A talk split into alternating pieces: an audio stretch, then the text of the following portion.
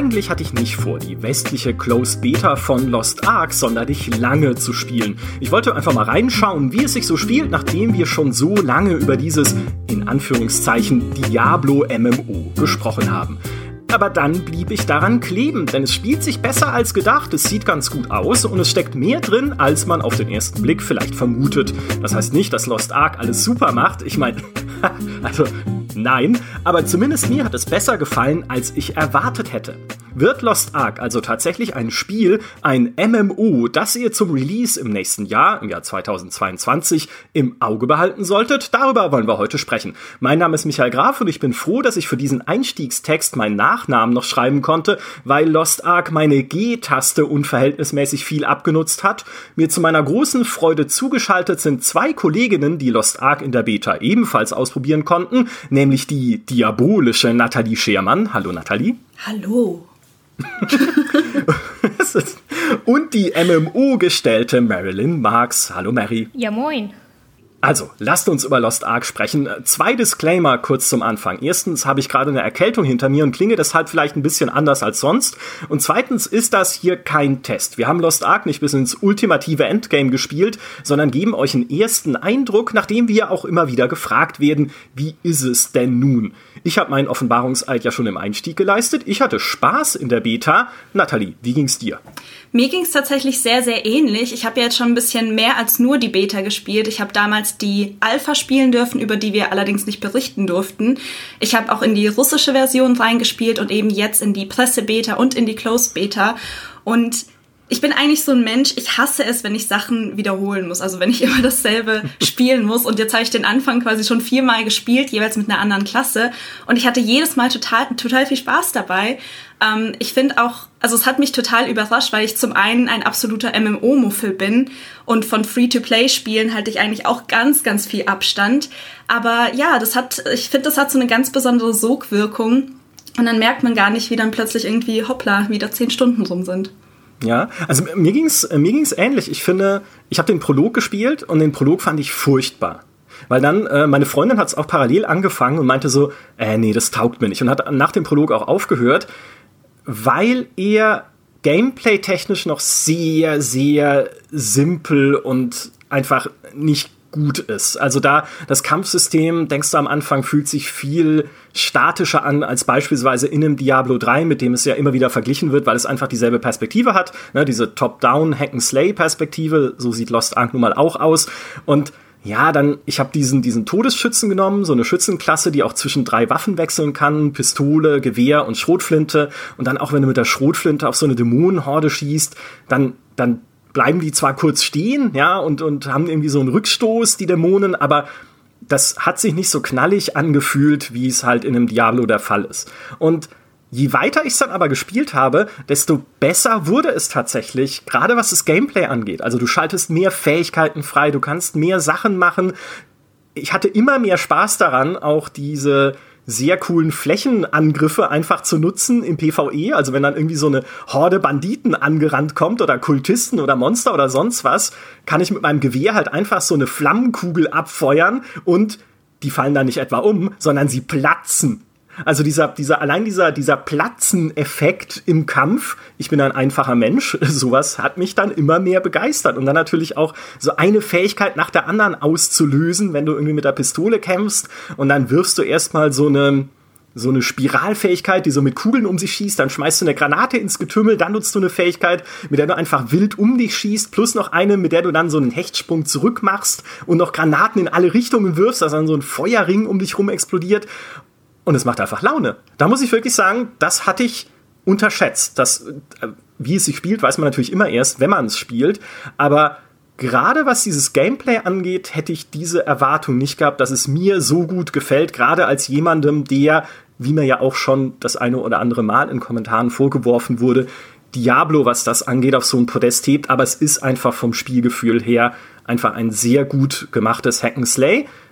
Lost Ark ist anders, hat ein anderes Spielgefühl, aber es ist trotzdem gut und es macht trotzdem Spaß. Das ist so ein bisschen äh, meine Diablo-Perspektive. Also da kann ich Natalie sehr gut verstehen. Wie ist denn eher so die MMO-Perspektive von dir, Mary? Ja, ich äh, oute mich hier mal direkt, bevor wir über irgendwas anderes reden. Ich habe nie Diablo gespielt. Ich habe keinen keinen äh, Bezug zu Diablo. Äh, Maurice hat mich irgendwann mal gezwungen, den Prolog zu spielen bei Diablo. Den fand ich doof.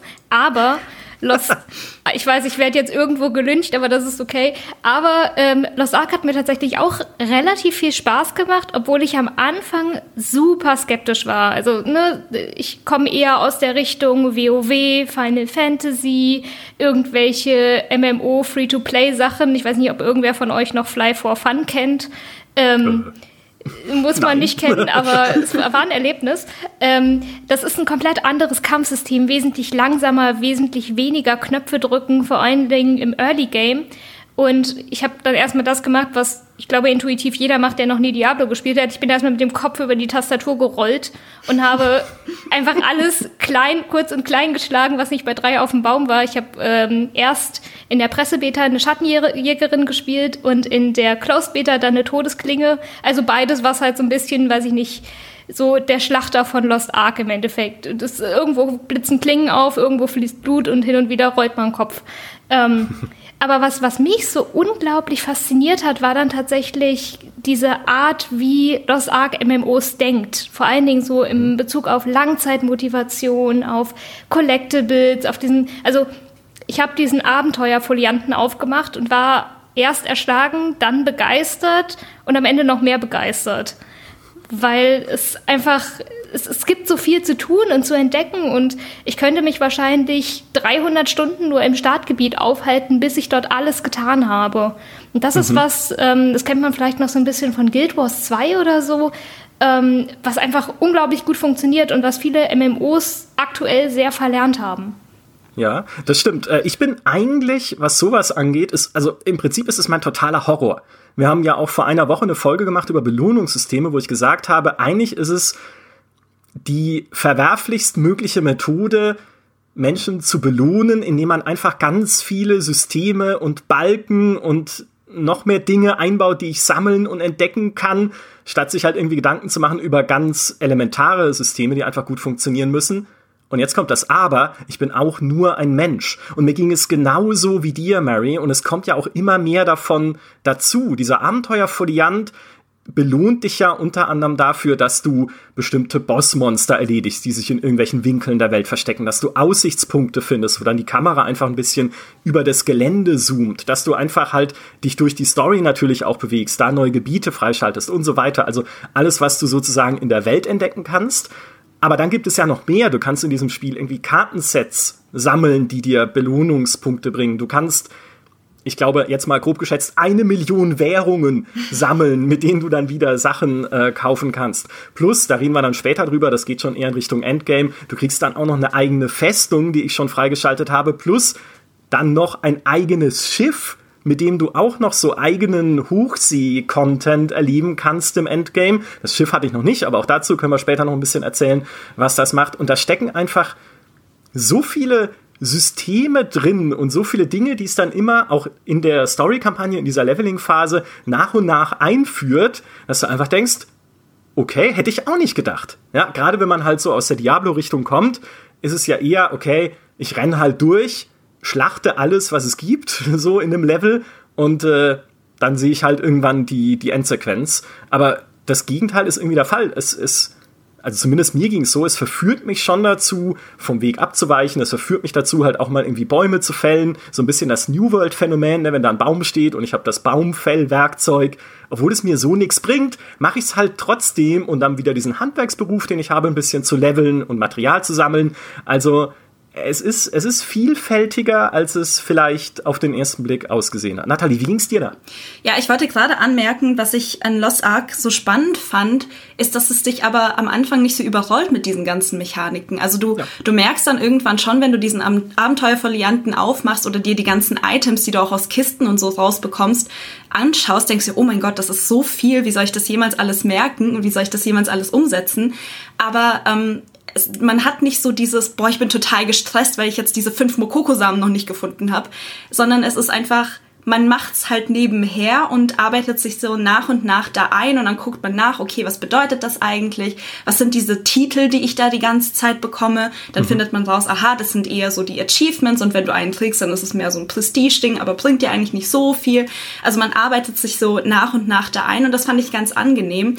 Ähm, für mich persönlich ist das jetzt nichts unbedingt, was für mich die Langzeitmotivation so wirklich anspornen würde. Ich glaube, da bin ich eher ich mag diese Action von dem Spiel sehr, sehr viel lieber als das ganze Erkunden.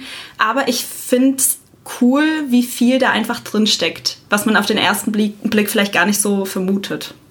Ja, ja, und die Action an sich, das ist ja auch, muss man sich auch mal bewusst werden, die Action an sich ist ja nicht mal äh, progressionsbestimmend, nenne ich es jetzt mal, weil du sehr, sehr wenige Erfahrungspunkte nur kriegst für das Töten von Monstern. Also ich glaube, ein normales Monsterviech, was du irgendwie ausschaltest, bringt zwei Erfahrungspunkte. Und bis zum nächsten Level brauchst du 100.000 oder sowas. Also das ist eigentlich völlig belanglos, sich durch diese Horden zu, zu metzeln, wenn man leveln möchte. Aber wie du sagst, es macht einfach Spaß. Ja. Ich finde auch die Klassen einfach interessant und wie und ihre Effekte und so, was du machst. Gerade dieser, wie gesagt, ich habe jetzt nur eine gespielt, aber was man halt noch so in Videos sieht und in äh, GameStar-Artikeln gelesen hat, dieser Todesschütze, den ich gespielt habe. Momentan ist es auch in der westlichen Beta noch so, dass die äh, Klassen teilweise an Geschlechter gebunden sind. Also du kannst nur eine Eismagierin spielen. Ich glaube, in Südkorea haben sie das schon flexibler gemacht, kommt dann wahrscheinlich im Westen auch noch.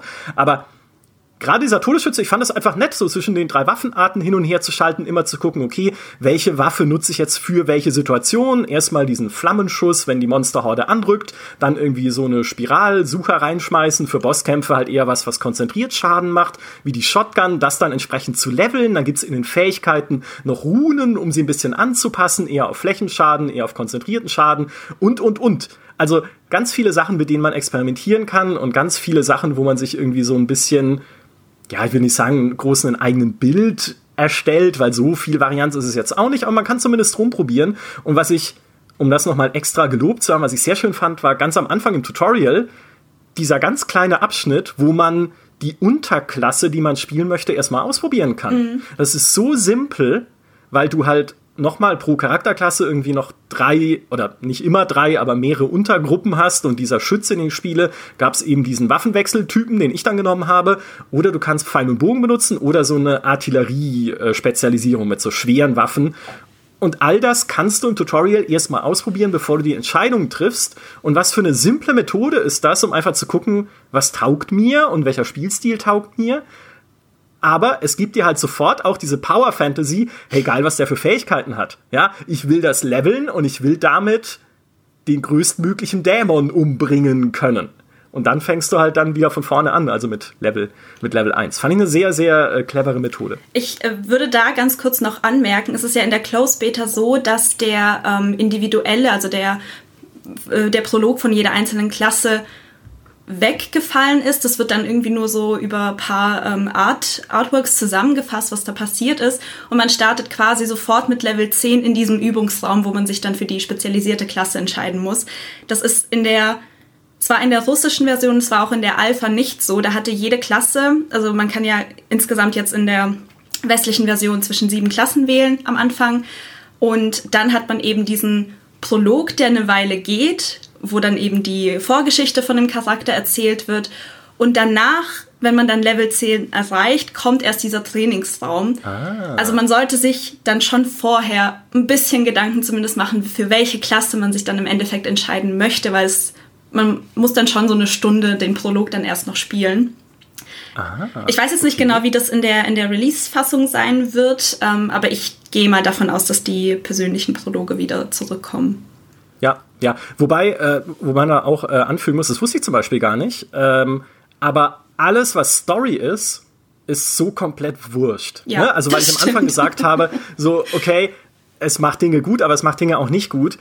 Nicht, dass irgendwie jetzt so das klassische Hack and Slay oder MMO unbedingt eine, äh, eine super tiefe Story hätte in jedem Fall, aber oh, ist das egal, ey. Also auch die Charaktere, die du triffst, diesen Prinz Thyrain, der dann später König wird, oh, das ist halt so ein, irgendwie so ein edler Dude.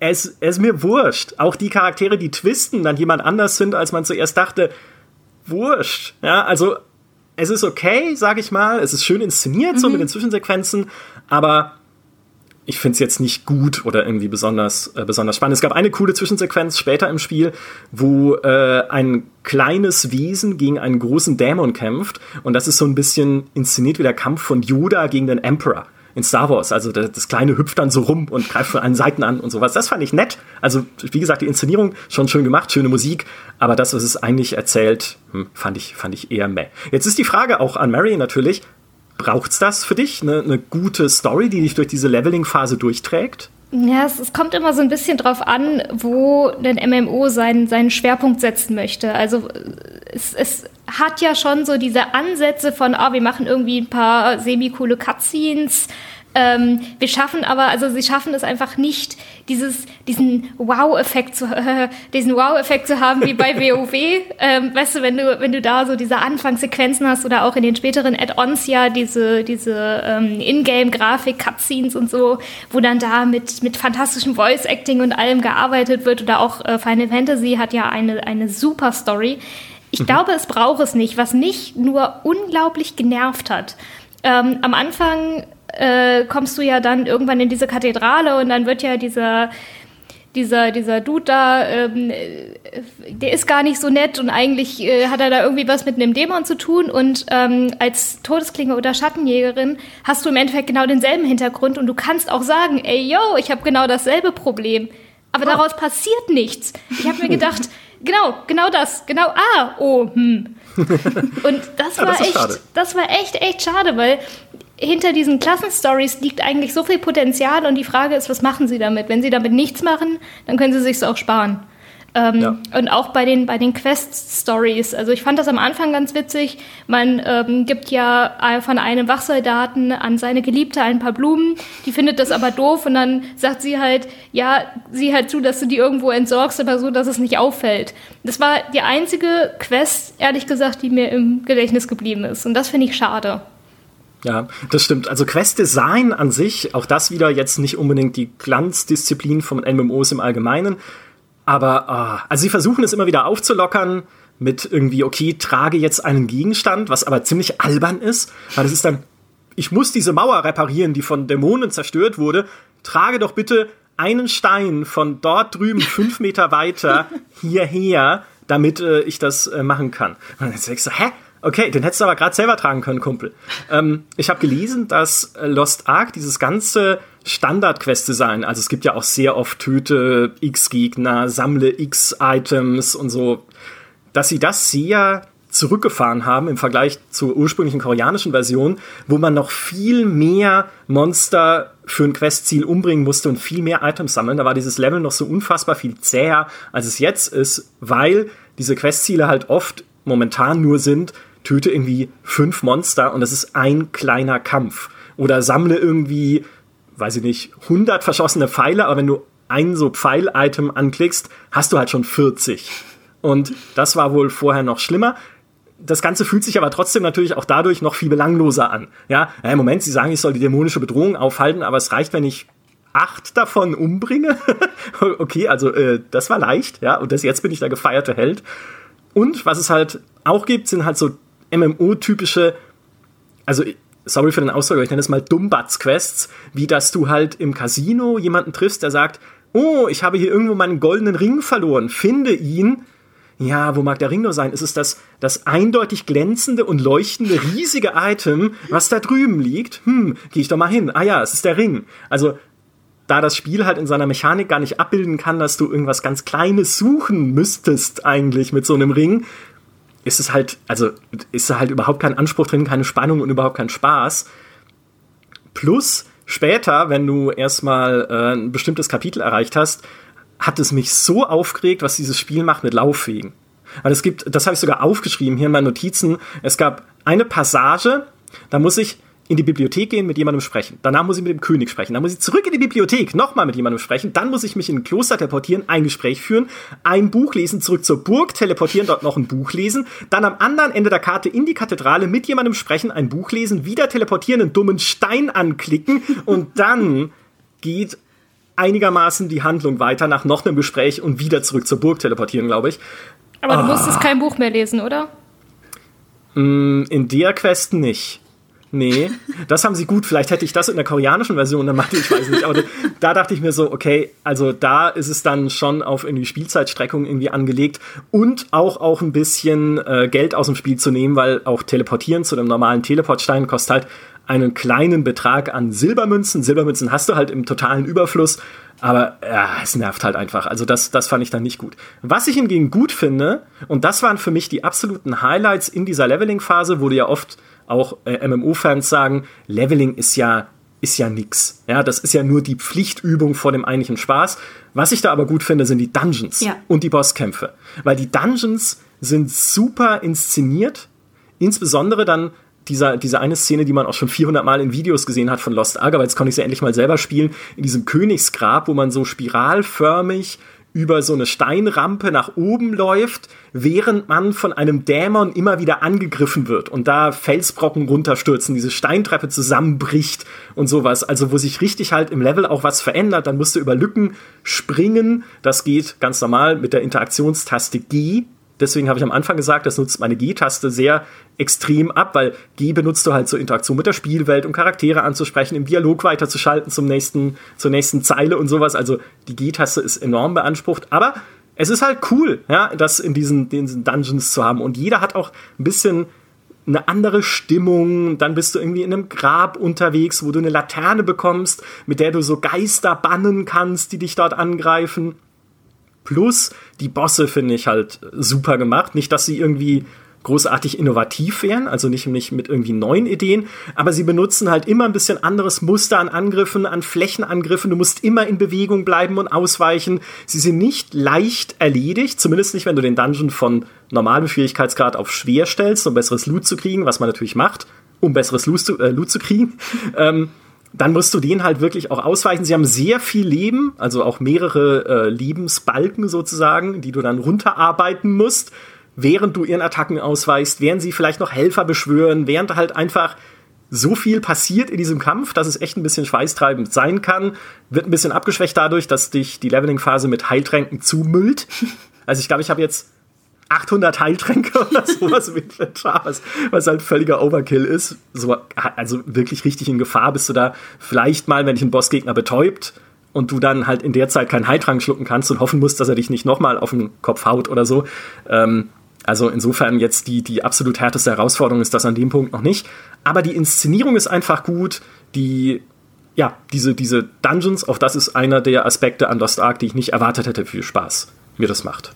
Vor allen Dingen, sie zwingen dich, also was heißt zwingen, aber sie, sie motivieren dich ja auch, diesen kompletten Dungeon zu erkunden, weil du hin ja. und wieder irgendwelche Geheimbosse findest oder irgendwo ist äh, ein Geheimgang, der nicht auf der Karte verzeichnet mhm. ist, irgendwo findest du einen Samen. Und äh, das fand ich tatsächlich fantastisch, weil die wirken erstmal super schlauchig, sind sie aber eigentlich gar nicht. Mhm. Und äh, ja, das ist der Wahnsinn. Also das habe ich tatsächlich selten in, in anderen MMOs gesehen.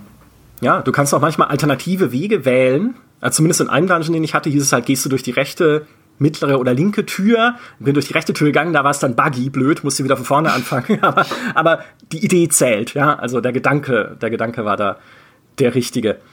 Generell, wenn man sich das so anguckt, diese ganze Leveling-Phase, ich habe auch schon Meinungen zu Lost Ark gelesen, lasst das Leveling ganz raus. Ne, es gibt ja auch in der Beta oder gab in der Beta so einen Power Pass, wenn du die Geschichte einmal durchgespielt hast, kannst du einfach den Charakter direkt auf Maximalstufe 50 bringen, um das eigentliche Spiel zu erleben. Aber als jemand, der halt eher so aus der Solo, Hack and Slay, ich will auch eine Story erleben und ich will eine Welt erleben, Richtung kommt, hat mich das alles positiv überrascht. Macht auch Spaß sich einfach, ne? Mary hat es vorhin schon gesagt, durch diese Landschaften zu bewegen, weil sie schön gestaltet sind. Ja. Und weil sie auch, also nicht, dass da auch irgendwie jetzt die große Innovationskeule geschwungen würde, aber es gibt zum Beispiel, das fand ich ein sehr nettes Setting, ein Dorf, dessen Einwohner von so Harlekin-Dämonen in den Wahnsinn getrieben werden, die dann so halt zombie-mäßig kichernd auf dich losgehen. Und dann musst du zum Beispiel auch in das Lager dieser Harlekin-Dämonen verkleidet als Dämon, weil die dich sonst halt einfach umstampfen würden, und das ist so zirkusmäßig gemacht, weil da halt dann wiederum ein anderer Dämon dahinter steckt, der das, der die so in den Wahnsinn treibt, so, so ein Joker-Charakter, der wiederum völlig egal ist, weil die Charaktere, wie schon gesagt, sind alle völlig egal. Aber einfach, einfach schöne, schöne Ideen. Äh, Natalie, wollt's gerade wollt's gerade ansetzen. Ja, genau. Ich wollte einfach nur sagen, dass ich die Welt auch super schön finde. Es ist ja immer so ein Streitpunkt, was die, was die Grafik und den Artstil angeht von Lost Ark, weil das ist natürlich sehr asiatisch, also gerade die Charaktermodelle und die knappe Bekleidung, die eigentlich in der westlichen Version ein bisschen gesitterter sein sollte. Davon habe ich jetzt noch nicht so viel gesehen. Ich, mhm. ich, ähm, äh, Maurice hat uns gebeten, ein bisschen aufzunehmen und ich erinnere mich noch, dass Fabiano, der das auch angespielt hat, geschrieben hat im Chat, ich nehme nicht auf, mir ist es peinlich, dass ich eine Frau im Minirock und roten High Heels spiele. und also klar, das ist totale Geschmackssache. Ich muss sagen, die Charaktermodelle haben mich persönlich jetzt nicht so krass gestört, weil ich abgelenkt war von dieser schönen Landschaft einfach, die man da überall erkunden hat. Und ich fand es auch schön, wie jedes Gebiet irgendwie was komplett eigenes hat. Ähm, am liebsten mochte ich den, äh, den Dungeon, das waren Ruinen aus so einer versunkenen Stadt und es sah halt aus wie ein Tomb Raider und es hat so Spaß gemacht, da einfach durchzulaufen, weil ich finde dann auch das Gegnerdesign ist sehr cool, weil es sich dann an diese ganze, an die Landschaft anpasst. Du hast dann irgendwie mal so eine, so eine Salzwüste und dann hast du so Kakteen als Gegner, die total cool sind. In, in diesen Ruinen hattest du dann so, ja, aztekisch angehauchte Gegner. Das fand ich auch immer sehr, sehr cool und die Bosskämpfe haben mir auch immer super viel Spaß gemacht. Ich fand die tatsächlich teilweise sogar spannender als in Diablo 2 beispielsweise, wo es dann häufig nur darum ging, irgendwie klick, klick, klick, klick, okay, jetzt bin ich fertig. und da hatte ich schon das Gefühl, dass ich so ein bisschen taktischer vorgehen musste, auch mal ausweichen und mal hier gucken, okay, vielleicht jetzt eher Flächenschaden und da, okay, das ist meine Chance, da kann ich den Schwachpunkt angreifen. Also das finde ich schon, dass sie das sehr, sehr gut hinbekommen haben. Was bei mir halt ist, in der Pressebeta war es halt noch so, dass auf dem Server kaum jemand war. Ich glaube, ich habe im ganzen, ich habe glaube ich 15 Stunden oder so gespielt und zweimal jemanden getroffen. es hat sich also einfach angefühlt wie ein unfassbar schlecht designtes Solospiel mit sehr coolen instanzierten Dungeons.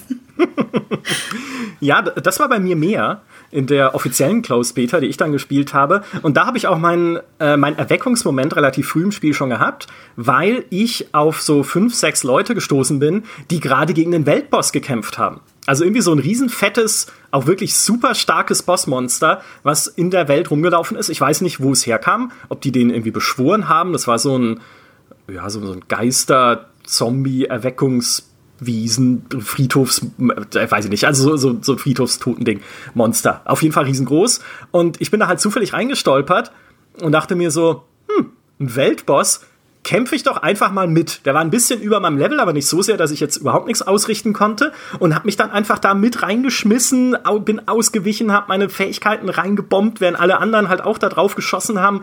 Der hat dann irgendwie noch mehr äh, Geister und so, so Skelettkrieger beschworen, die sich dann wieder auf uns gestürzt haben, wo ich dann auch wieder geholfen habe, die irgendwie zurückzuschlagen. Und dann, dieser Kampf hat, glaube ich, wirklich, also ich habe nicht auf die Uhr geguckt, aber eine Viertelstunde gedauert oder sowas. Und dann ist er endlich umgefallen und es gab tolle Items, die noch zu hoch für mein Level waren. Aber das war ein richtig cooler Moment. Ist danach aber auch nie wieder passiert. Also ich weiß nicht genau, welche Bedingungen erfüllt sein müssen, dass so ein Weltboss auftaucht. Aber wurscht, ich hatte meinen kleinen Gruppenspiel-Moment zumindest in, in dieser Beta. Aber auch das ist ja eine, eine ganz äh, klare MMO-Frage. Sonst muss man in dieser Leveling-Phase zumindest nicht zusammenarbeiten, oder Mary? Hast du mit irgendjemandem da geredet? Ich habe ich hab meinen, meinen Freund gezwungen, mit mir im Koop zu spielen. ähm, ich war am Ende richtig salty. Nicht auf ihn, sondern auf Lost Ark, weil Lost Ark es einem unglaublich schwer macht, im Koop zu spielen.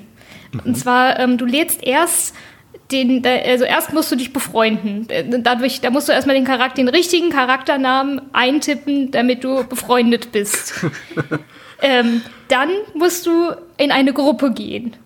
Aber nur weil du in einer Gruppe bist, heißt es nicht, dass du dich siehst. Nein, du musst dann erst gucken, dass du auch noch auf dem richtigen Kanal bist. Okay, cool. Das mache ich per Rechtsklick und sage hier, teleportiere mich auf denselben Kanal, Server, was auch immer es dann ist, ähm, wie mein Gruppenpartner dann ist erstmal alles cool, weil dann kannst du deine Quest gemeinsam machen, das, die, die Erfahrung wird geteilt, beziehungsweise der Questfortschritt wird geteilt, alles cool. Dann kommst du in diese instanzierten ähm, Mini-Dungeons, ich nenne es mal Mini-Dungeons. Innerhalb der Story hast du ja immer Abschnitte, wo sie dich fragen, hey, willst du da wirklich rein? Und dann bist du in dem eigentlich für dich geschlossenen Raum. Das kannst du wieder nicht äh, zusammen machen. Also gehst du da dann jeweils alleine rein. Cool. Mhm. Dann kommst du da wieder raus und dann geht alles wieder von vorne los. oh Gott. Oh, ich, war, ich war wirklich, wirklich pisst. Weil okay. es, ähm, ich finde, ein MMO ist ja normalerweise dafür da, dass man sich ein paar Freunde schnappt, ein oder eine beliebige Zahl und mit denen sowas zusammen erlebt. Ich kann nichts dazu sagen, wie das im Endgame ist. Ich hatte mit Kollegin Iri von meinem MMO gesprochen, die meinte, da ist es dann ein bisschen besser. Ähm, aber dieses gemeinsame Leveln war für mich zum Beispiel vor allen Dingen in WoW immer so, ein, so eine geile Erfahrung. Ähm, und die fehlt mir jetzt in Lost Ark absolut, weil es das Spiel so einem so unglaublich schwer macht. Man kann auch keine Quests teilen, man kann, ich glaube, Schatzkarten kann man teilen, aber oh, es ist einfach nur anstrengend. So, Rand Ende. Ja. Okay. Ja, aber das ist ja, äh, da siehst du halt, wo die Schwerpunkte auch lagen. Nicht auf dieser Leveling-Phase offensichtlich. Gibt ja auch viele Leute, die sagen, hey, ab Level 50 fängt das Spiel an. Ne? Wie gesagt, so klassisch, klassisch aus der MMO-Denke kommen. Äh, die Leveling-Phase ist die Pflichtübung. Das Endgame ist das eigentliche Spiel. Aber äh, naja, da darf man sich halt dann als Entwicklerteam auch nicht verleiten lassen zu sagen, nö, ist ja wurscht, ne? Also so wichtig sind die Funktionen dann ja auch nicht für diese Leveling-Zeit, ob man da jetzt Koop spielen kann oder nicht. Ne? Das ist auch nicht so schlimm.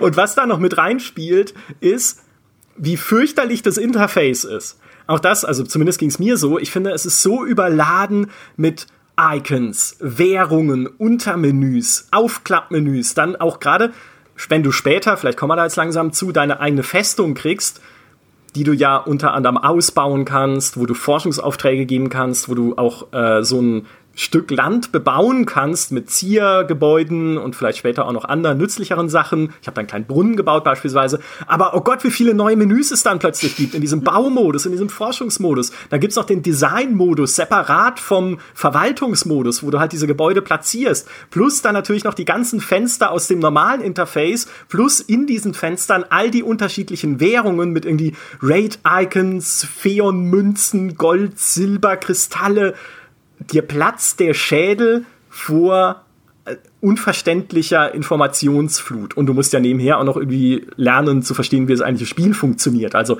was muss ich denn jetzt zum Beispiel tun, um in so eine PvP-Arena zu kommen und dort gnadenlos vermöbelt zu werden, wie es mir ging dann später. Es gibt zwar so kleine Erklärvideos im Spiel, die sind allerdings noch auf Koreanisch, das heißt, das, das, hilft mir nicht so viel weiter. Und man muss sich da, also ich musste mich da echt sehr viel in diese Menüs einfach einlesen und auch in die Tooltips einlesen zu einzelnen Items, um wirklich zu verstehen, ohne es auch groß zu nutzen, was ist was. Also du kriegst auch zum Beispiel momentan in der Beta so Einlog-Belohnungen, wenn du einmal am Tag dich einfach einloggst, kriegst du so eine Kiste und in dieser Kiste kannst du wiederum wählen, welche Art anderer Kiste du kriegen möchtest, aus der dann wiederum eine Belohnung rauspurzeln wird. Also irgendwie ein Kampfunterstützungs-Item oder ein irgendwie anderes Item. Und ich habe diese Itemliste gesehen und gedacht, was ist das alles? Wo, wofür brauche ich denn irgendwie Phönix, Pflaumen oder äh, gut, Heiltränke erklärt sich noch einigermaßen oder irgendwie Feuergranaten und Eisgranaten und äh, also es, es überflutet dich, was relativ auch typisch ist für MMOs, einfach mit Dingen und Funktionen. Immerhin aber macht es das, hatten wir vorhin schon gesagt, in einem Pacing, also in, einer, in einem Rhythmus, der es, der es nie an den Punkt bringt, dass es so völlig überfordernd ist. Zumindest für mich bis jetzt. Also es ist immer noch so an der Grenze, wo ich sage, okay, ich bin geneigt, mir das anzueignen, liebes Spiel, ja. Gerade gelbe Karte zwar, aber es, ich, ich mache noch weiter. Das ist noch okay sozusagen. Ich habe so ein bisschen die Hoffnung, dass äh, das irgendwann von den Spielern geregelt wird. Das heißt, dass es irgendwann Mods und Add-ons ja. gibt, die dir das einfach unten unter das Inventar, wo dein Gold und so weiter steht, dass da einfach ein kleiner Block ist mit all deinen Währungen. Äh, und dass das, weißt du, dass du das nicht zusammenklicken musst, weil diese ganzen tausenden Menüs, das war auch für mich der absolute Overkill. Auch so, weißt du, ich habe halt Mokoko-Samen gesammelt und mir gedacht, okay, cool. Und was, was bringen mir die jetzt? Was tue ich ja, genau. damit? Ähm, weiß ich nicht, pflanze ich ein Bäumchen? In meinem Inventar war so ein hübsches Bäumchen, das wuchs halt, aber ich hatte keine Ahnung, bis mir Kollegin Iri dann gesagt hat, nee, nee, die kannst du später eintauschen, wo ich mir denke, ah, liebes Spiel, sag mir das doch. Ja, ganz genau. Nee, tut es halt nicht. Ganz genau. Du kannst zwar ein bisschen konfigurieren, also kannst irgendwie dem Spiel auch sagen, welche Währungen und Items es einblenden soll direkt in das Hauptinterface, damit du halt immer siehst, okay, ich habe gerade 90.000 Silber oder so, weiß nicht, dass es wichtig wäre, aber kannst du zumindest machen und du kannst die Fenster halt verschieben, aber schon allein der Plural Fenster. Ja, es sind mehrere unterschiedliche Fenster den Abenteuerfolianten, die Kartensammlung. Auch dann, als ich zum ersten Mal diese Kartensammlung aufgemacht habe und gesehen habe, wait, what? Diese Kartensets bringen auch noch Boni. Also ich muss auch noch gucken, dass ich irgendwie vollständige Kartensets sammle, damit ich meinen Charakter stärken kann in bestimmten Bereichen, von denen ich nicht weiß, was sie sind. Also ist, was, ist das jetzt Feuerwiderstand, Eiswiderstand? Das andere verstärkt irgendwie meinen Ultimate Skill, den ich aber erst mit Level 50 kriege. Äh, oh, äh, alles ähm, klar, ich studiere dann mal Lost Ark. Aber es spricht ja auch wiederum dann in diesem Belohnungssinne für das Spiel. Es ist einfach unter der Haube noch einiges an Systemen drin, was dich, sobald du den Maximallevel erreicht hast, so zumindest die Hoffnung, weiterträgt. Weil auch, also bisher in dieser Leveling-Phase, ich habe es bis Level 33 gespielt, also nicht bis zur Maximalstufe, aber doch dann schon ein ganzes Stück. Bis dahin habe ich nie das Gefühl gehabt, es sei jetzt unbedingt notwendig, mich mit diesem System zu beschäftigen. Vielleicht ein bisschen mit dem Gildensystem, weil das Spiel dich dahin pusht. Ja, so, hey, tritt doch einer Gilde bei hier, natsch, natsch. Es gibt auch eine Quest dafür, wenn du einer Gilde beitrittst. Dann kriegst du irgendwie 15 Silber oder sowas. Und ich habe gedacht, das will ich jetzt einfach nicht. Es erklärte dann auch ein bisschen die Gildenmechanik, dass du an die Gilde ja auch spenden kannst, wofür es dann wiederum Items gibt, die man dann sammeln und grinden kann, um mehr Gildenspenden irgendwie leisten zu können und so, damit die Gilde besser und stärker wird. Aber ja, da dachte ich mir dann so, naja, nee, mit anderen Leuten, äh, mit, mit anderen Leuten MMOs spielen, wo kommt man denn da hin?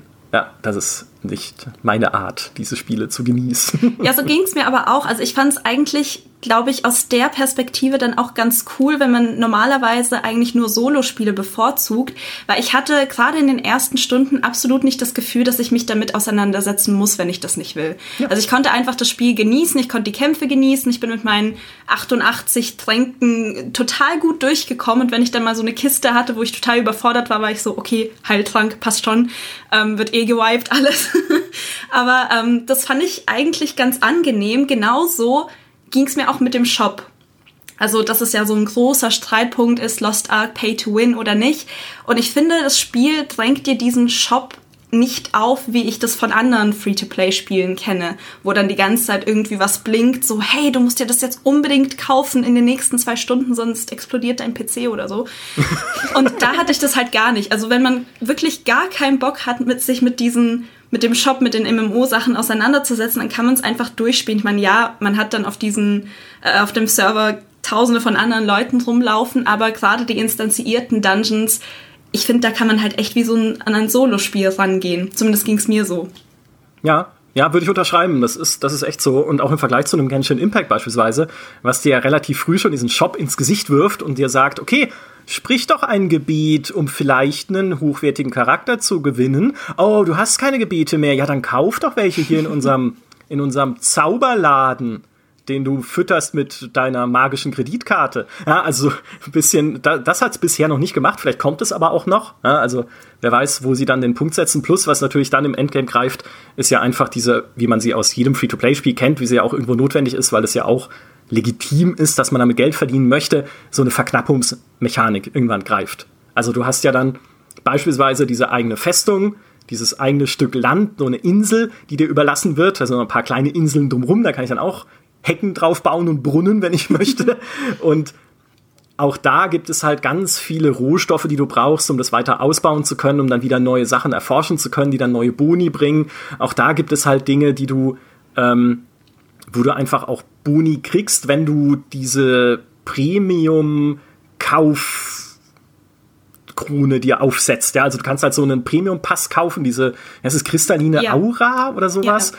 Genau, das ist so das, das Top-Premium-Ding in Lost Ark, das dann unter anderem halt Boni bringt auf die Forschungszeit in dieser Festung. Du kannst in dieser Festung auch Gegenstände craften lassen von deinen Handwerksgenossen, die dort halt leben, also Heiltränke beispielsweise. Und auch das dauert halt Zeit und die kannst du verkürzen, also echte, reale Zeit. Äh, auch die kannst du verkürzen, indem du halt einfach diese, diese kristalline Aura äh, dir kaufst. Und die hat halt noch ein paar andere Vorteile. Ich kann sie ja mal auflisten, damit man äh, weiß, worum es geht. Die macht nämlich das Teleportieren von Triporter zu Triporter, so heißen diese Teleportationspunkte in der Welt, kostenlos. Also da entfallen die Silberkosten.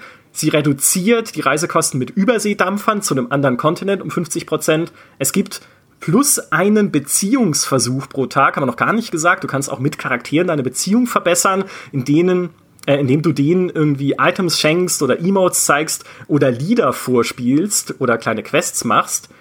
Ein kleiner Einschub, weil ich es vorher nicht gesagt habe, was auch für so ein bisschen diese asiatische Stilrichtung spricht, die man mögen kann oder auch nicht, ist so ein bisschen dieser Stilmix. Und wir haben ja hier eine eigentlich Fantasy-Welt, die aber auch so komische Hightech- und Steampunk-Elemente hat.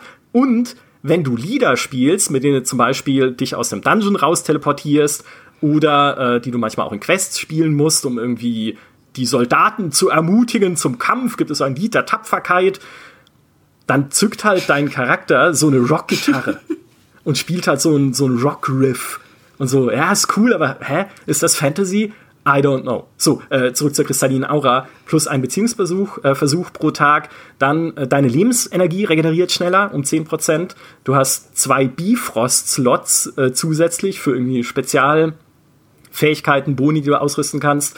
Du hast äh, eine kürzere Abknickenzeit für das eben erwähnte Lied der Rückkehr, mit dem du dich aus Dungeons, äh, Quatsch, mit dem du dich zu deinem Rückreisepunkt, den du in der Welt gesetzt hast, zurück teleportierst. Normalerweise lädt das zwei Stunden lang nach.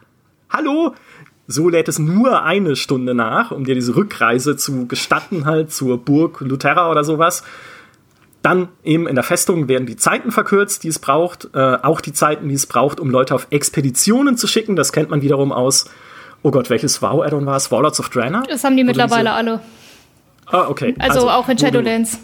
Okay, äh, also wo du auch so eine eigenes, äh, deine eigene kleine Basis hast und in dieser Basis Expeditionen anordnen kannst, Leute einteilen kannst, damit sie irgendwie ein Abenteuer unternehmen, was dir dann auch wieder Belohnungsmarken bringt, die du dann wiederum in dem Shop in dieser Festung umtauschen kannst in vielleicht andere Marken, die du dann bei einem Händler, den du per Vertrag holst, der dann auch irgendwelche Währung kostet, eintauschen kannst gegen besondere Items. Der Händler ist aber nur eine bestimmte Zeit in deiner Festung. Das heißt, auch da hast du halt nur zeitlich begrenzte Angebote.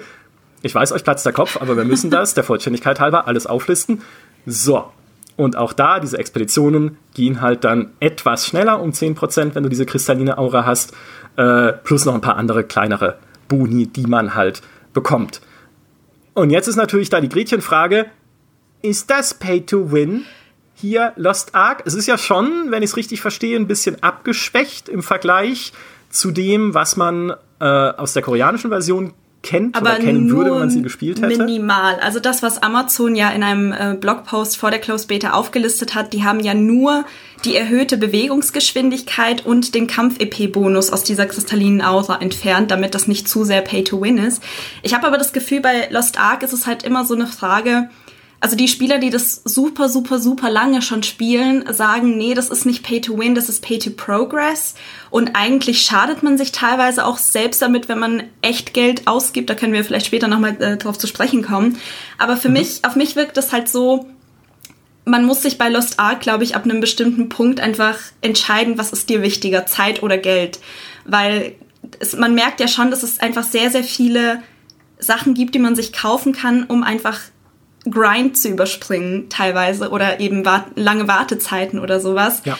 Und das spricht dann natürlich nicht unbedingt für gutes Game Design in dem Sinne, aber ähm, ob das jetzt wirklich Pay to Win ist, muss, glaube ich, jeder auch für sich selbst entscheiden. Ich persönlich würde niemals irgendwie Geld in sowas investieren. Dann denke ich mir so, gut, dann spiele ich das halt einfach gar nicht mehr, wenn es mir zu, zu lange dauert oder sonst was.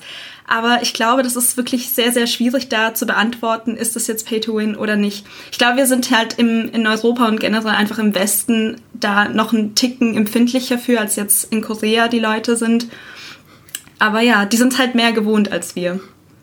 Ja, man kann vielleicht ähm, der Vollständigkeit halber noch anfügen, der Shop hat auch noch andere Sachen, die er anbietet. Es gibt natürlich die übliche Kosmetik, ne, Skins, es gibt äh, besondere Reittiere und Begleiter, die man kaufen kann. All das, wenn ich es richtig verstehe, soll mit Spielwährung, also mit erspielter Währung, mit diesen blauen Kristallen, die man sammelt, auch regulär kaufbar sein.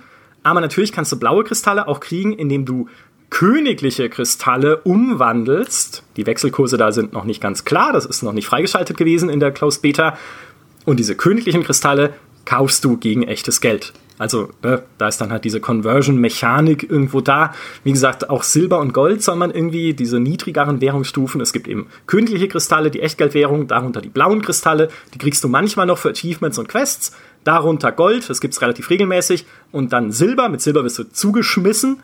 Und all diese Währungen sollen irgendwie ineinander konvertierbar sein, aber die Wechselkurse an sich kenne zumindest ich noch nicht. Die waren, diese Wechselbank war im Shop noch deaktiviert und von diesem Wechselkurs hängt aber sehr viel ab. Ja.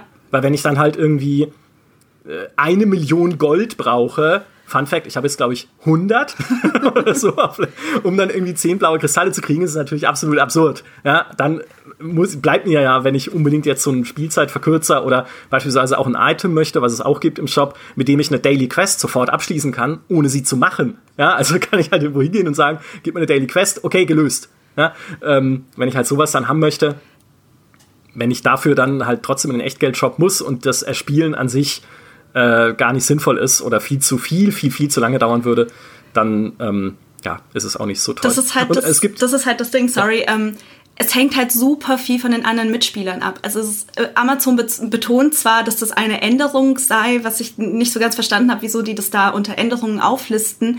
Die betonen ja, alle Items und alle Währungen sollen erspielbar sein. Aber was die da halt irgendwie nicht so ganz ja, betonen ist, dass es auf die anderen Spieler drauf ankommt. Also äh, gerade auch dieses Umtauschen von Gold in diese blauen oder lilanen Kristalle, das machen die, die Spieler in der Tauschbörse. Also ein Spieler hat sich vielleicht für Echtgeld jetzt diese königlichen Kristalle äh, gekauft, die dann getauscht gegen diese lila Kristalle und stellt jetzt ins Auktionshaus 100 lila Kristalle für, keine Ahnung, ich kenne die Tauschraten nicht, 1000 Gold rein. Und dann hast du halt keine 1000 Gold, dann kannst du dir dementsprechend auch diese lila Kristalle nicht leisten. Dann kannst du dir halt auch im Shop nichts kaufen und musst dann vielleicht warten, hm, vielleicht kauft sich irgendjemand mal dieses Reittier, das ich haben möchte. Ich warte jetzt paar Monate, vielleicht taucht, taucht das dann in der Handelsbörse irgendwo auf. Und dann mhm. kann ich das eventuell für mein Gold eintauschen oder so. Also es ist wirklich, diese, dieses Wirtschaftssystem hat sich ja jetzt auch schon auf dem koreanischen dem russischen Server etabliert, klar. Und das ist auch, ich glaube, so eins der Hauptargumente von von Fans von Lost Ark, wenn es halt um diese Frage geht, ja, ist das Pay to Win oder nicht, dann sagen sie halt gerne, ja, früher oder später hast du halt immer die Möglichkeit, das in der Tauschbörse zu bekommen oder so. Also du musst kein Echtgeld ausgeben. Aber es ist halt wirklich dieses große Aber. Du musst halt Glück haben, dass das jemand reinstellt. Du musst Glück haben, dass du dir das dann mit deiner Ingame-Währung auch wirklich leisten kannst. Es ist halt nicht garantiert. Deshalb verstehe ich ja. auch nicht, warum Amazon das so unter Änderungen äh, so prominent ähm, aufgeführt hat. Ja, immerhin musst du Pets nicht mehr mieten das, das war das Allertollste. Ich, ich hoffe, dass das wirklich so ist, weil ich habe es, also in der Closed Beta war diese, dieser veränderte westliche Shop ja noch gar nicht integriert. Ähm, so wie ich das verstanden habe, muss man diese Pads tatsächlich nicht mehr mieten. Ich habe da bei Amazon auch nochmal nachgefragt, auch paar andere Sachen, weil zum Beispiel, was ja auch sehr in der Kritik steht, ist dieser ähm, ja, fast schon dieses Glücksspiels, äh, Glücksspiel, wenn es um das Upgrade von Items geht, wo du, selbst wenn du echt Geld ausgibst, du dir kein Upgrade kaufst, sondern einfach nur die Chance auf ein Upgrade. Es kann halt auch fehlschlagen und dann investierst du halt immer mehr Geld hinein und kriegst dann vielleicht nach fünf, sechs Versuchen erst ein Upgrade. Um, ähm, und das war ja auch, das stand auch sehr in der Kritik und das haben auch unter unseren Artikeln hier auf der GameStar sehr viele Leute äh, geschrieben, dass sie das nicht cool finden. Da habe ich auch mal nachgefragt, mhm. ob es da irgendwie, ob Amazon da plant, irgendwas dran zu ändern.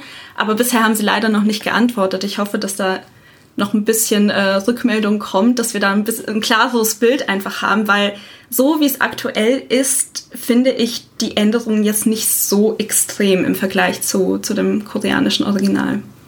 Ja. Ja, als Prime-Kunde kannst du dann einfach, äh, hast du dann alle Vorteile mhm. äh, plötzlich von Zaubern. Nein, keine Ahnung, nur Spaß. Ähm, es gibt ja aber auch Leute, das hast du auch gerade schon angerissen, insbesondere halt Leute, die Lost Ark jetzt schon eine ganze Weile spielen, sei es in Russland, sei es in Korea, die sagen, naja, aber gewahrt folgendes, das sagen sie nicht, das sage ich, aber es klingt so schön. Eigentlich ist Lost Ark nicht Pay to Win, sondern Pay to Lose. Dann unter anderem jemand geschrieben mit dem Namen Lucky Start 1 auf Reddit in einem recht viel gelesenen Thread, weil dir im Endgame die Items, die du kaufen kannst, ja, sie bringen dir Vorteile, du kannst Reparatur-Items kaufen für deinen Stuff, du kannst auch Aufwert-Sachen kaufen, eben für dein Gear, für deine Ausrüstung, die du enorm brauchst, einfach im Endgame, um bessere Ausrüstung äh, dir halt äh, hinzucraften. Aber das Endgame und insbesondere die Raid-Dungeons, die du später spielst, die wir jetzt noch nicht ausprobiert haben, mit mehreren Bossen und so, also wo es dann richtig zur Sache geht, wo es dann auch mehrere Stufen gibt, die du immer höher schalten kannst, sozusagen, dass es immer schwerer wird, da kann ein einziger Fehler trotzdem den Tod deiner ganzen Gruppe bedeuten. Und die Items, die du kaufst, machen dich nicht besser in diesem Spiel. Sie helfen dir bei manchen Dingen und sie helfen dir Grind zu überspringen, aber sie geben dir keinen Skill. Und der sei dann eher ausschlaggebend, wenn wir eben in diese, in diese hohen Levelstufen kommen und in diesen Endgame-Content. Es gibt auch einen Solo-Endgame-Content, das finde ich sehr nett. Das wird dann meiner sein, wenn ich es dann spiele. Nämlich den Turm, der Tower, in dem du halt einfach die Stockwerk für Stockwerk nach oben kämpfst gegen PvE-Gegner alleine. Und es gibt sogar einen Crafting-Dungeon, wo man irgendwie äh, Material sammeln kann. Einfach der, ich weiß nicht mehr, wie der heißt, die, die, die unerschöpflichen Weiden oder ich weiß nicht mehr genau. Also da kannst du halt einfach einen Haufen, äh, einen Haufen Crafting-Material sammeln, wenn du ein Ticket hast, um ihn betreten zu können. Und dieses Ticket wiederum kriegst du aus normalen Dungeons, wenn du die dann auf höheren Schwierigkeitsgraden spielst. Da kannst du halt, wenn du Glück hast, kann eins droppen. Weiß nicht genau, ob es sie auch im Shop gibt, aber so ungefähr ist dann diese Endgame-Mechanik. Und, ich habe es vorhin schon gesagt, es gibt noch eine Endgame-Mechanik, über die wir noch nicht gesprochen haben und die wir auch noch nicht im Spiel selbst erlebt haben, wo ich aber sehr gespannt bin, wie sie denn funktioniert. Und das ist das Schiff. Also du kriegst ja ein eigenes Schiff an irgendeinem Punkt dann später in der Kampagne es gibt mehrere Schiffstypen sogar, die unterschiedliche Eigenschaften haben, auch unterschiedlich schnell sind oder unterschiedlichen Widerstand gegen Stürme haben. Diese Schiffe bemannst du wiederum mit Crew, die dann auch, also mit Matrosen und Matrosinnen, die dann auch unterschiedliche Fähigkeiten mitbringen, unterschiedlich gut sind in bestimmten Aufgaben. Du kannst mit denen nach Schätzen tauchen, du kannst Fracht bergen, du kannst irgendwie Meeresgetier jagen oder fischen gehen und du kannst auch so ein Geisterschiff verfolgen und entern und deine Crew hat halt dann verschiedene Fähigkeiten, die dir das äh, entweder leichter oder schwerer machen. Plus du kannst irgendwie noch zu Inseln fahren in dieser Welt und dort Daily Quests wiederum erfüllen. Also dieses ganze Schiffs-Gameplay ist ein ganz, ganz großer Teil und ein ganz, ganz wichtiger Teil des Endgames oder des eigentlichen Games von Lost Ark, der dir am Anfang noch gar nicht gezeigt wird. Also diese, diese Schiffsebene existiert halt einfach in dieser Leveling-Phase, soweit wir sie jetzt gesehen haben, noch gar nicht, sondern die dann erst später noch äh, oben drauf kommt und zumindest, ich sag mal, interessant klingt, aber sie klingt halt auch nach recht viel Grind. Erneut. Weil äh, ich habe ein Video gesehen, das stammte noch aus der koreanischen Beta. Ich kann nicht sagen, ob das jetzt noch stimmt, aber ich fand das Beispiel so, äh, so fluffig, um nämlich das beste Schiff im Spiel zu kriegen, zu dem Zeitpunkt das Beste, musst du eine ganz bestimmte Währung grinden und ganz bestimmte Aufgaben auch gezielt machen, um diese Währung zu kriegen. Und der YouTuber, der das erklärt hat, äh, übrigens auch ein sehr empfehlenswerter YouTuber, der sehr viel macht in der in Richtung Lost Ark, meinte dann, naja, um dieses Schiff zu kriegen, müsst ihr jeden Tag zwei Stunden grinden. Da dachte ich so, ja, cool, zwei Stunden, aber sechs Jahre lang. Und dann so, hm. äh, das, äh, ja, ich, ich guck mal. ja, das, deshalb gibt es ja immer so viele Tickets, die, die man sich kaufen kann, wo man Daily-Aufgaben irgendwie gar nicht machen muss, sondern sie sofort abschließen kann und so. Also wie ich vorhin mhm. gesagt habe, das ist so ein Abwägen zwischen Geld und Zeit. Ja, es gibt auch momentan noch die Beschwerde, dass diese Dinge, die du kriegst auch von diesem Schiff, diese Belohnungen, die du auch kriegst, wenn du auf eine Insel schipperst und da irgendwie was erledigst, eigentlich noch zu gut sind, weil es die Raid-Dungeons in den Hintergrund rückt, die ja eigentlich das sind, wo auch mehr gekämpft wird. Also wo eigentlich eine große Gameplay-Stärke des Spiels zum Tragen kommt, dass du ausweichen musst, die Bosse besiegen, dass du aufpassen musst, welche Fähigkeit setzt sich wann, in welcher Situation ein, auch in der Gruppe, weil wir das halt gemeinsam hier meistern wollen, wie es ja auch sein soll in so einem MMO, diese Raid Dungeons musst du eigentlich gar nicht machen, weil du kriegst halt aus der Seefahrt heraus schon so gute Belohnungen, dass es gar nicht notwendig ist. War zumindest was, was ich nochmal aufgeschnappt hatte aus einem YouTube-Diskussionsvideo auch zum Anlass der Closed Beta. Also da sieht man auch, da wird halt, obwohl es in Korea ja schon released ist, seit äh, Dezember 2019 Lost Ark, immer noch an vielen Dingen geschraubt und es werden auch Mechaniken immer noch überarbeitet, auch bei der Seefahrt.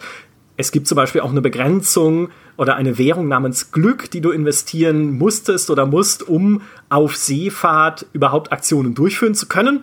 Und wenn dein Glück erschöpft war, musst du es erst wieder nachladen. Auch da gab es Änderungen dran. Auch da überlegen sie hin und her, wie sie das am besten machen, um halt Leute dann doch nicht zu sehr zu frustrieren, dass sie da nichts mehr tun können. Also da sieht man, ein MMO ist halt auch einfach ein andauerndes Projekt. Also da wird immer noch weiter dran geschraubert. Jetzt ist Zeit für ein Fazit. Wir sind fast am Ende dieses Podcasts. Mary, wie, wie ist es, äh, wie geht's dir? Sorry, dass du jetzt so lange äh, nicht dran warst. Aber ist das ein Spiel, das dich jetzt reizt, es weiterzuspielen, wenn es denn dann rauskommt nächstes Jahr? Äh, ja, das, das hängt ein bisschen davon ab, was sie dann am Ende wirklich, wirklich noch verändern und tun. Weil wir haben jetzt, wie gesagt, sehr, sehr viel über Pay to Progress, über ähm, Abkürzungen, über Grind gesprochen. Und meine größte Sorge ist so ein bisschen, dass ähm, Lost Ark aufgrund dieses Grinds irgendwann von Bots überflutet wird. Ähm, das hat man leider Gottes in, in vielen MMOs und ähm, die halt dann logischerweise auch die Wirtschaft kaputt machen. Das sieht man ähm, bei diesen WoW-Marken, die man sich ja für Gold kaufen kann, sehr, sehr oft. Und das wäre zum Beispiel so ein Ding, wo ich dann sagen würde, ab dann würde mir Lost Ark keinen Spaß mehr machen.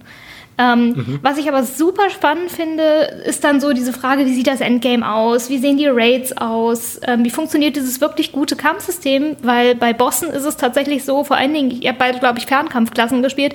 Als Nahkämpfer musst du echt gut überlegen, wann du welche Taste drückst, weil du ja auch Animationen nicht abbrechen kannst. Und dann mhm. stehst du halt vorm Boss und diese rote Leiste lädt sich auf und du denkst dir, oh no. ähm, und solche Sachen halt. Deswegen finde ich diese, diese Raid-Frage unglaublich spannend. Ähm, auch dann, wie diese Chaos-Dungeons funktionieren, wie dann vielleicht auch der hoffentlich funktionierende Koop funktio also, ja, läuft. Ähm, und wie dann vor allen Dingen auch die, die Loot-Spirale aussieht, weil das wird auch noch eine entscheidende Frage sein, wie gut das Endgame wird, wie belohnend sind Raids, Dungeons, diese Schifffahrt, die ich definitiv umschiffen werde, weil ich Seeschlachten hasse. Ähm, Und all sowas. Also bisher hat Lost, macht Lost Ark einen ziemlich guten und vor allen Dingen auch belohnenden Eindruck durch all diese, durch den Abenteuerfolianten, aber auch durch das Loot, über das wir jetzt noch gar nicht so tief gesprochen haben. Mhm. Ähm, ich werde mir das auf jeden Fall angucken, ob ich dabei bleibe oder eins von den anderen 200 MMOs spiele, die bei mir noch auf der Liste spielen, ist eine andere Frage. Ja, äh, ist übrigens super, dass du es noch erwähnst. Vielen Dank, das Loot. Äh, ganz kleiner Einschub: Seeschlachten an sich gibt es nicht. Du kannst zwar diese Geisterschiffe entern, aber es gibt nicht, noch nicht, vielleicht kommt es noch, keine Ahnung. Äh, es gibt noch nicht dieses, okay, wir fahren jetzt alle in eine große Schiffs-PvP-Arena und schießen mit Kanonen aufeinander. PvP gibt es nur zu Fuß, äh, sozusagen in so Deathmatch-Arenen was auch ehrlich gesagt, also ich bin eh PvP unfähig, ich kann das nicht. Ich habe es ausprobiert, ich habe es ein paar Mal ausprobiert, ich habe jedes Mal so auf die ich habe einmal jemanden umgebracht, aber der war schon so gut wie am Ende. da habe ich einfach noch eine Granate draufgeschmissen und mich dann gefühlt wie der King, aber ich bin so mega schlecht. Gibt aber Leute, die das sehr loben. Ähm, Petra beispielsweise, Kollegin Schmitz, ist ja auch eine große Freundin von PvP in MMOs und insbesondere von Guild Wars natürlich. Also mal gucken, was sie da noch äh, rausholen und wie cool das dann am Ende ist. Aber Lass uns noch mal über das Loot reden, weil das finde ich einen ganz wichtigen Punkt, weil ich fand äh, jetzt auch da, wenn man den Vergleich zieht zu einem Diablo insbesondere, nicht zu anderen MMOs, sondern zu einem Diablo oder Path of Exile, also zum klassischen Hack and Slay, das Loot ist so super langweilig. Also du kriegst zwar bessere Items, die irgendwie höhere Werte haben, aber es sind immer dieselben Werte Du kannst noch ein bisschen abwägen, welche meiner Eigenschaften erhöhe ich mit Schmuck, also mit Ringen und Amuletten, die dann teilweise halt, das eine stärkt irgendwie deine Kompetenz und das andere irgendwie dein Crit. Ich weiß nicht, was Kompetenz ist, aber Crit ist immer gut. Also ich habe mich halt die Crit-Sachen angelegt. Keine Ahnung, ne? Wie gesagt, das, das Spiel trotzt vor Werten und Sachen. Aber so die, das eigentliche Loot und die eigentlichen Werte, die deinen Charakter bestimmen, zumindest auf dieser Item-Ebene, sind gar nicht so viele und so spannend, oder? Ja, mir ging's eh nicht tatsächlich, weil ich in Spielen, wenn ich loote, dann stehe ich halt am meisten auf Waffen und das fällt ja da komplett weg, weil man halt diese diese Klassen hat, die schon mit ihren mit ihrer Ausstattung eben kommen und ähm, es ist halt einfach du levelst halt einfach nur ganz bisschen, hatte ich das Gefühl, so hoch. Also ich hatte nie das Gefühl, dass ich jetzt eine ganz krasse neue Waffe gefunden habe, die ich jetzt unbedingt ausprobieren will, sondern du hast halt, okay, die Schrotflinte ist jetzt halt irgendwie zwei Punkte besser, okay, dann nehme ich die halt. Und auch, ja. das ist ja immer vorgegeben, was besser ist. Also wenn du dein Inventar öffnest, siehst du halt so einen Pfeil, so hey, leg das mal an und dann lege ich es halt an und dann ist auch gut. Also ähm, ich fand es auch ein bisschen langweilig. Ich fand's also ich, ich fand's cool, immer wenn ich irgendwas erledigt habe, dass ich dafür Loot bekomme. Es ist halt eher so dieses Gefühl, das man da hat. Aber so das Loot an sich fand ich nicht so spannend. Ja. Mary, meinst du, sie müssten an diesem Loot selbst noch was ändern oder sie könnten daran überhaupt was ändern? Ist, ist die Frage, weil ich würde jetzt tatsächlich die Gegenmeinung zu Natalie bilden, aber wie gesagt, ich komme ja auch nicht aus dieser Diablo-Richtung. Ich finde, bei MMOs in der Leveling-Phase gibt es nichts Nervigeres, als mit Loot zugeschissen zu werden. Und zwar mit sinnlosem Loot. Das ist das Schöne an der Sache. Du öffnest dein Inventar in Lost Ark und du siehst ganz genau, habe ich irgendetwas, was jetzt aktuell meine Ausrüstung verbessert oder eben nicht, weil ich wechsle sie eh wie meine Unterhose. Ähm, und persönlich finde ich das großartig. Die Frage ist dann natürlich, wie sieht es im Endgame aus? Also ich, ich hoffe im mhm. Endgame auf ja, auf irgendwelche coolen Sets, auf Setboni und dass in dem Moment dann auch Loot und unterschiedlicher Loot eine Rolle spielt. Erfahrungsgemäß ist es meistens so, es gibt irgendein Imber-Über-Ding, das jeder haben will und muss, wenn er irgendwo was reißen will. Ähm, es wäre aber schön, wenn sie da so ein bisschen Alternative bieten würden. In der Levelphase bräuchte ich das jetzt aber nicht. Und da gebe ich mich ganz ehrlich auch mit langweiligem Loot zufrieden, weil es ist nicht mein, mein Hauptfokus. Mein Hauptfokus ist, mein Level hochzutreiben. Mhm. Ja, und das ist eben auch, finde ich, genau der springende Punkt, wenn wir uns ganz Lost Ark anschauen. Es ist eben kein Diablo. Es ist auch kein 1 zu 1 Path of Exile. Es ist ein MMO. Und das äh, muss man auch halt dann immer im Hinterkopf behalten, wenn man die Bilder sieht. Natürlich ist, liegt der Vergleich mit Diablo einfach nahe, auch wenn er uns in Kommentaren immer um die Nase, äh, um die Ohren, um die Nase ist auch gut, äh, um die Ohren gehauen wird, äh, weil es halt dann sehr platter Vergleich ist, weil Diablo halt schon ein paar Jahre existiert und so. Aber es ist halt auch die Art, Top-Down auf Monster draufhau-Spiel, die die allermeisten Menschen da draußen kennen. Deshalb liegen die Vergleiche so nah. Aber unter der Haube in den Mechanismen, die abseits der Kämpfe liegen, sage ich mal, äh, ist halt Lost Ark ein klassisches, klassischeres Online-Rollenspiel, auf das man sich dann auch entsprechend einlassen muss. Ja, Nathalie, wie, wie geht's dir? Äh, das, ich meine, du hast jetzt wie, wie oft den Anfang gespielt? Achtmal? Ja, okay. ich würde es auch noch ein fünftes Mal spielen. Also ich werde auf jeden Fall noch mal in die Release-Version reinschauen. Ich hatte mich eigentlich darauf gefreut, das vielleicht mal mit Freunden zu spielen, aber jetzt, wenn ich so Marys Erzählungen lausche, äh, vielleicht dann doch als Solo-Trip mal gucken. ähm, ich bin halt persönlich kein so Endgame-Freund. Also das finde ich dann eher dann wieder langweilig. Also für mich wäre dann eher so noch die Levelphase interessant, so das Entdecken, das Sachen zum ersten Mal erleben, Monster zum ersten Mal sehen. Das ist das, was ich eher spannend finde. Aber ich glaube, bei Lost Ark hätte ich tatsächlich sogar Lust, mal bis zum Endgame zu kommen und einfach zu schauen, ob das etwas ist, was mich auch länger halten könnte. Aber wird mit Sicherheit jetzt kein irgendwie Fokusprojekt von mir, sondern ich spiele es dann halt immer mal wieder. Das Gute ist ja, es ist kostenlos, man kann es ausprobieren. Wenn es einem nicht taugt, dann lässt man es halt wieder. Ja, ja, ich denke auch. Also um, um einmal irgendwie die, die Story abzuschließen oder sowas, taugt es total. Ja. Wie gesagt, die Story ist jetzt nicht das allerhöchste Gut, aber es ist okay, es ist schön inszeniert, die Dungeons sind cool und die Kämpfe haben platzende Monster, was ja auch immer ein ganz wichtiges Qualitätsmerkmal ist.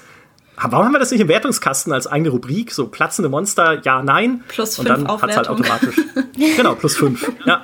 Ähm, also insofern, das, das ist ganz cool was danach kommt, ist dann halt wieder zugeschnitten auf Leute, die sich sehr viel auch mit diesem Spiel einfach beschäftigen wollen. Ich habe es vorhin schon gesagt, in der Festung, ne, wenn du dann so ein Forschungsprojekt, dass du die Festung, Festungsstufe, da kommt der Dialekt durch, die Festungsstufe, so habe ich es gelernt, erhöhst, das dauert dann halt 16 Stunden oder sowas. Ja, und dann musst du halt dann dich nach 16 Stunden, also musst du nicht, aber solltest du dich nach 16 Stunden wieder einloggen, musst das Forschungsprojekt abhaken und sagen, danke, dass ihr es gemacht habt, startest das nächste, um dann weiter die Progression zu haben, einfach da. Dasselbe dann beim Crafting, also wieder diese zeitgebundenen Sachen, plus dann halt die Expeditionen, über die du dann auch wieder diese Items oder diese, diese Marken sammelst, diese Raid-Marken, die du dann wieder eintauschen kannst gegen irgendwie besondere Items von den Händlern. Also Natürlich, und das ist auch völlig normal, ist dieses Endgame einfach auf verbring viel Zeit mit dem Ding ausgelegt und äh, das muss nicht jedermanns und jeder Frau's Sache sein. Aber hey, vielleicht ist es dann doch cool für den einen oder die andere, die uns jetzt zugehört haben. Das war unser Fazit zu Lost Ark. Ein, ich, sehr ausführliches und äh, sehr cooles und spannendes. Lieben Dank, äh, Mary, und lieben Dank, Nathalie, sehr gerne. dass ihr dabei wart. Hat großen Spaß gemacht. Ich hoffe, es hat auch allen Spaß gemacht, die uns jetzt zugehört haben. Äh, wir sehen uns im Jahr 2022 wieder. Nicht mehr der Podcast, der geht natürlich weiter, sondern dann womöglich in Lost Ark. Vielleicht gründen wir auch eine GameStar-Gilde, je nachdem. Uh. Ja, ja, und spielen dann nicht zusammen, weil es nicht geht. Ich wollte genau, ich wollte sagen, ja, wir spielen da nicht zusammen, weil es geht nicht. Aber wir haben sie halt. Und ihr könnt ihr spenden dann im Spiel. Das ist das Allerwichtigste. In diesem Sinne, macht's gut und bis zum nächsten Mal. Tschüss. Tschüss.